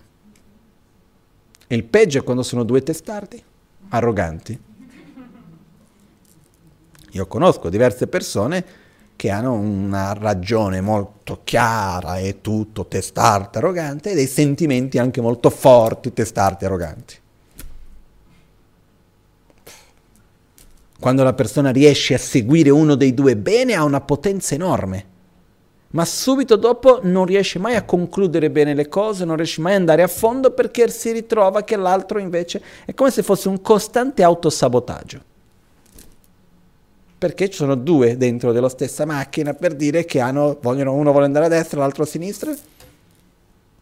E quindi quando si va a destra a un certo punto l'altro perde un po' l'attenzione, gira dall'altra parte, prende il volante. O lascia come se stesse d'accordo, poi appena c'è un'occasione per far che vada male, eccoci qua. Non lo so, vi siete mai autosabotati? O no? Normale. Perché? Perché siamo dei testardi, arroganti, conseguenza sofferenti. Invece ci vuole umiltà, anche di noi con noi stessi, oltre che di noi con il mondo e con gli esseri. No?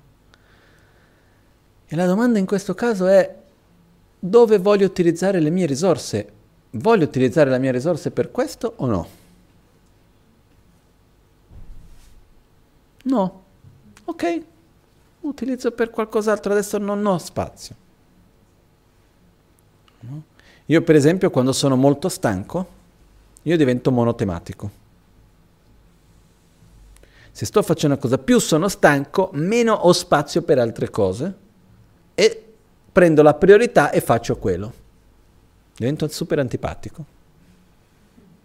Perché se sto facendo una cosa e sono stanco, io non guardo nessuno, sto lì, faccio quello, viene uno, parla, non ascolto neanche, sto facendo quello. Ah, perché è importante, però adesso non è il momento, non ho energia per quello, perché la priorità è questa adesso. No? Perciò dobbiamo creare spazio per poter essere in pace con noi stessi, dobbiamo creare spazio per poter essere in pace con gli altri, dobbiamo creare spazio per poter fare delle decisioni difficili che ci sono da fare, dobbiamo creare spazio, per esempio, quando c'è da fare una decisione difficile, no? Anche come io parlo per me stesso, come centro di Dharma in questo momento che stiamo vivendo, no? è un momento nel quale ci sono delle decisioni che non sono per niente facili che vanno prese. Non sono facili perché? Perché c'è contraddizione. Se ci fosse tutto da una parte sarebbe facile, no? no? Sei davanti a una persona, l'abbraccio o no?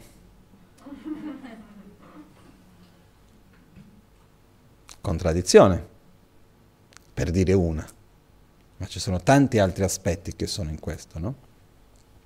E quando c'è questo momento di difficoltà nel dover prendere una decisione, una delle cose importanti, ripeto, è il dialogo, è che uno sappia ascoltare l'altro e che permetta all'altro di manifestarsi.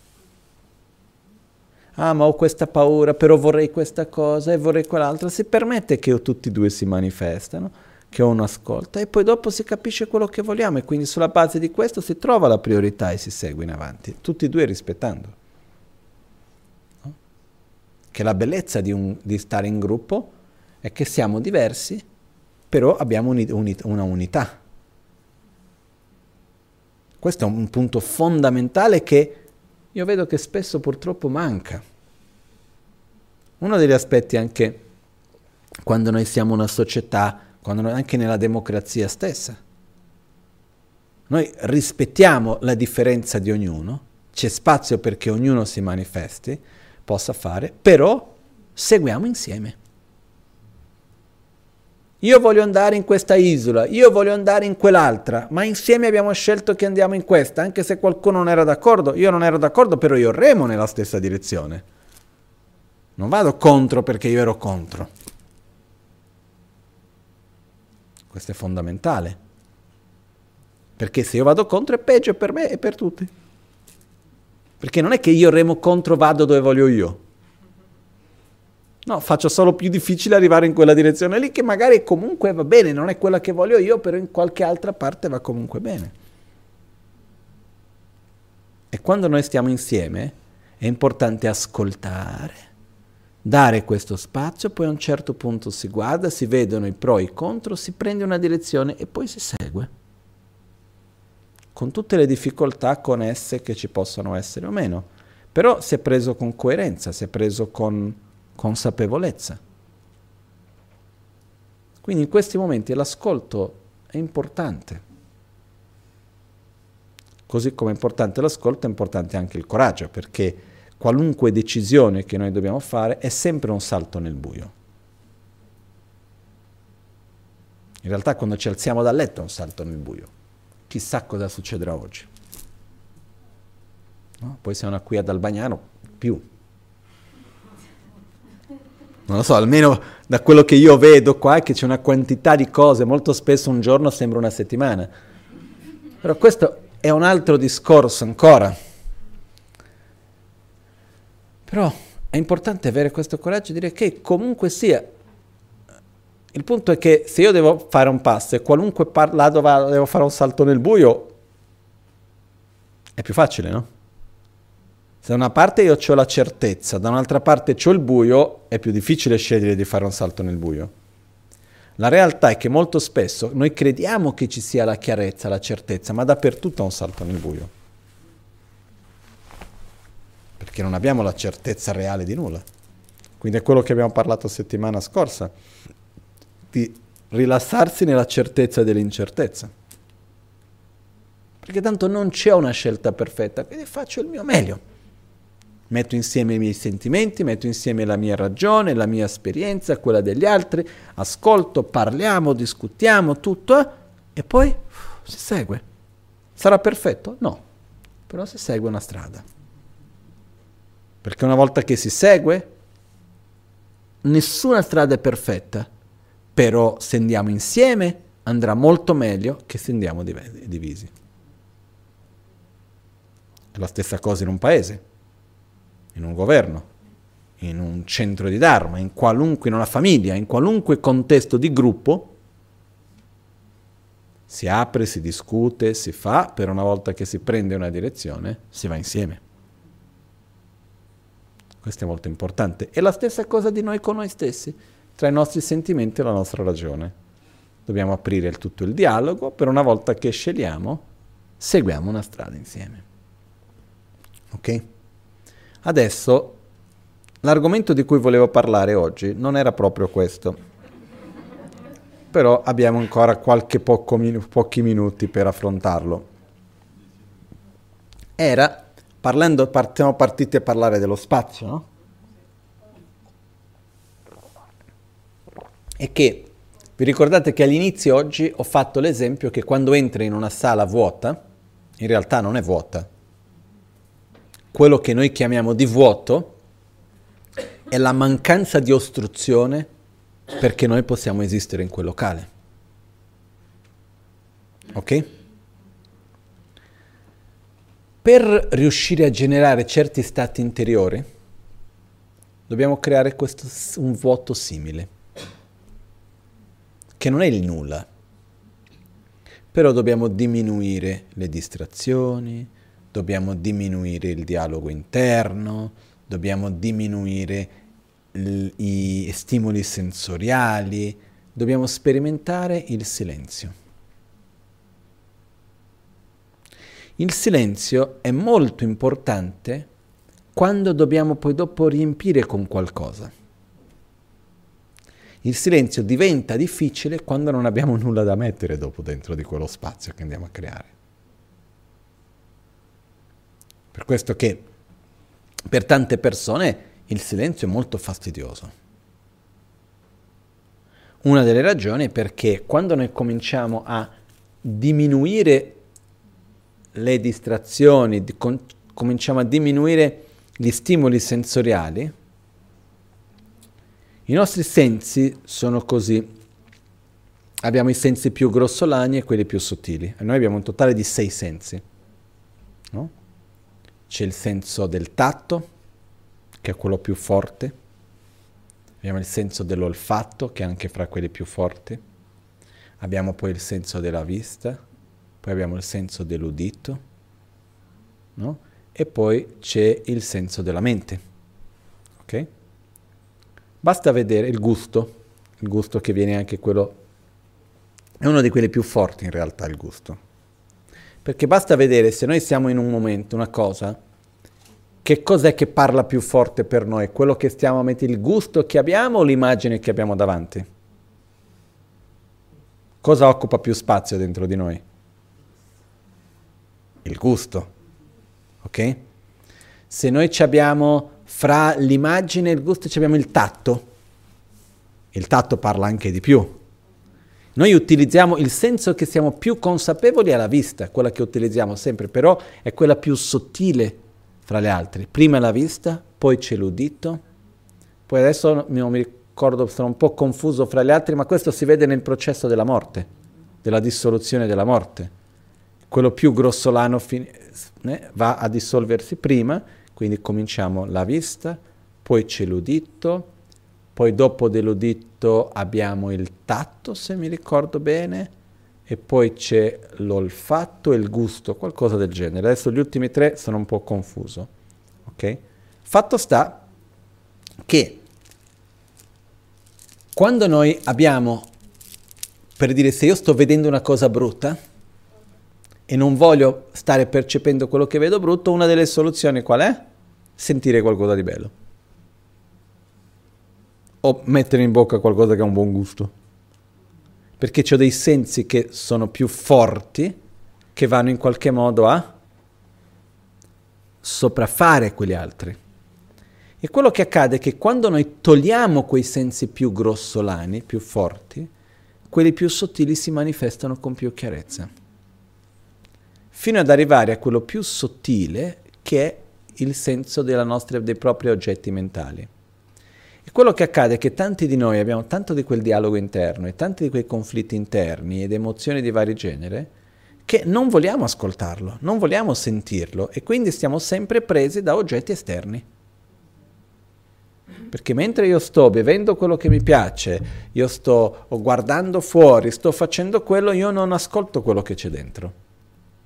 Ma quando io vado a creare un silenzio dei sensi esterni, uff, c'è una sinfonia non tanto sinfonica, armoniosa, ma ci, non è proprio silenzioso dentro. O mi sbaglio? Ok? E quello che succede è che quando noi non siamo abituati a fare questo, all'inizio è faticoso. No? È faticoso stare con se stessi. È semplicemente stare in silenzio. La mente fa di quei giochi e... E lì dobbiamo ancora dare più tempo, dobbiamo dare più spazio piano piano, lasciare che piano piano si calmi. È come un contenitore pieno d'acqua e sabbia. Più muovi, più diventa turva. Si dice turva in italiano?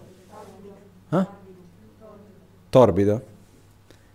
Se tu smetti di muoverla, piano piano la sabbia scende e c'è chiarezza nell'acqua. Quando siamo nel primo momento con tante cose, c'è tutto quel movimento e noi non vogliamo vedere quello, quindi cerchiamo di ritornare agli stimoli esterni. Invece quando noi riusciamo a lasciar passare un po' di tempo, respirare, diminuire gli stimoli, c'è un momento nel quale l'acqua comincia a scendere, la sabbia comincia a scendere e cominciamo ad avere un pochettino più di chiarezza. Quando abbiamo quello spazio interiore, che abbiamo questa calma, a quel punto riusciamo a osservare e riflettere in un modo più profondo sull'impermanenza, possiamo effettivamente generare un sentimento più profondo di amore, possiamo riflettere sull'interdipendenza. Perché tutti questi aspetti del Dharma, molto spesso purtroppo siamo così accelerati dentro di noi e il nostro spazio è così occupato dai oggetti sensoriali che c'è spazio solo per la ragione, non c'è spazio per l'intuizione più profonda, non c'è spazio per una percezione più, mm, più, più sottile, meno concettuale. È un po' come se dico, ah, vedi un albero? Hai visto l'albero? Sì, l'ho visto. No, ti ho detto, vedi l'albero, guardalo. Stai lì, fermati, hai visto l'albero? No, no, no, beh, guarda. Quanto tempo devo stare a guardare l'albero? Una settimana? È come le persone che... Una volta ho sentito una persona descrivere gli odori degli orari della notte.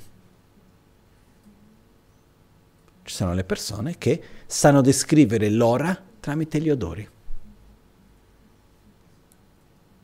Perché cambia l'umidità, cambiano tante cose e uno riesce a sentire e sa più o meno l'ora sta per sorgere il sole. Ah, domani piove. E come sai? Hai guardato in internet? No, perché c'è un certo odore, sento un certo gusto, perché ci sono delle cose no, che sono sottili. Per dire, gli insetti, gli animali lo sanno fare, perché noi non possiamo, no? Per esempio esiste un uccellino che ogni anno passa, fa l'immigrazione dalla Nord America al Sud America, va all'Amazzonia e non va sempre nello stesso identico periodo, lo fa in periodi diversi.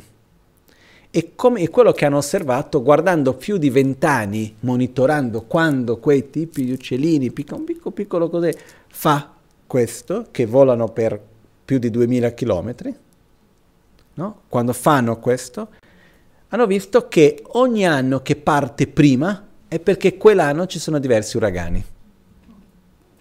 Gli anni che parte dopo vuol dire che quell'anno non ci sono uragani. No? E anche quando è successo un anno che tutti gli esperti della scienza dicevano che quell'anno non ci sarebbero stati uragani e quegli uccellini sono partiti prima, ci sono stati gli uragani peggiori. Quindi quegli uccellini sanno con due mesi di antecedenza se quell'anno ci saranno uragani o no. Cosa che la scienza non riesce neanche una settimana di antecedenza, spezzo. Quindi, e noi ci crediamo così intelligenti, no? Perché esistono livelli diversi di percezione il livello concettuale in realtà è quello più grossolano. Quando noi riusciamo a percepire qualcosa al di là delle parole, è un'esperienza molto più profonda che con le parole. Purtroppo viviamo in un mondo molto concettuale, dove sempre di più diamo valore alla ragione, alla parte eh, cosiddetta razionale. Però la nostra la, la saggezza è molto più sottile, molto più profonda. Ed è molto diverso se noi riusciamo a vedere un albero e dare lo spazio per vedere l'albero, dare il tempo, togliere i nostri preconcetti, vedere come si muove, vedere ogni aspetto, essere presenti, permetterci di vedere l'altro, in questo caso l'albero. Magari ci vogliono settimane, mesi, anni. E ogni volta che lo riguardi vedrai aspetti che prima non vedevi. Ma per poter vedere questi altri aspetti uno deve permettersi, deve creare lo spazio.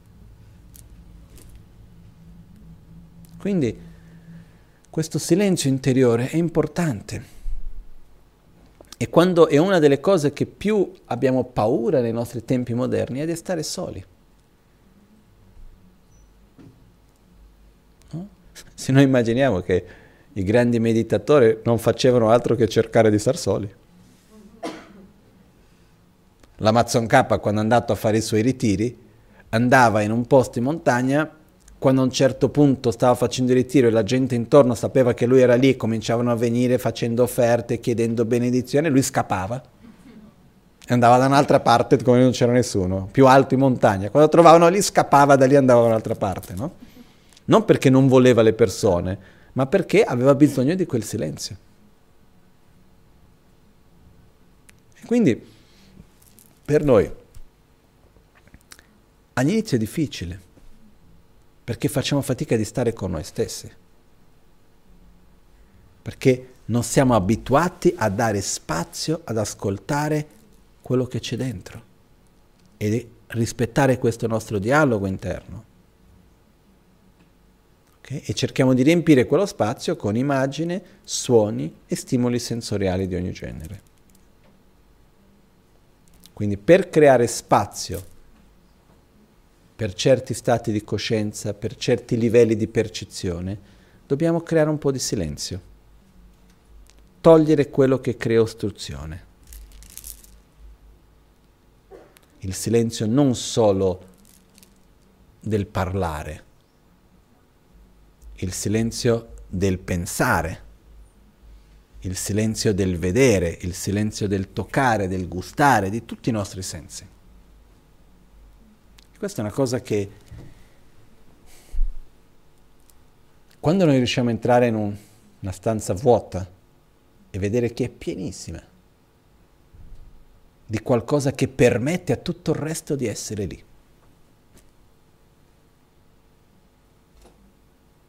Non so se è chiaro come concetto. Quando noi riusciamo a creare uno stato interiore dove siamo così liberi che non c'è ostruzione per niente. Quindi siamo pieni di spazio, perché non c'è ostruzione per sentimenti, per comprensione, perché siamo così rilassati profondamente, siamo così pacifici con noi stessi.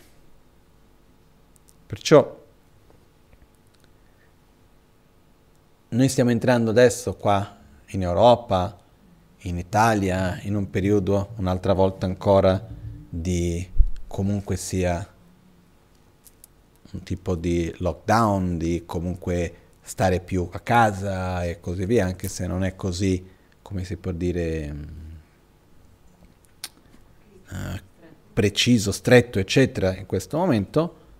Uh, cosa sarà? Vedremo giorno dopo giorno, settimana dopo settimana, però fatto sta che è importante per tutti noi riuscire a utilizzare ogni momento al meglio e anche cercare di trovare il bene con se stessi, non aver paura di stare da soli.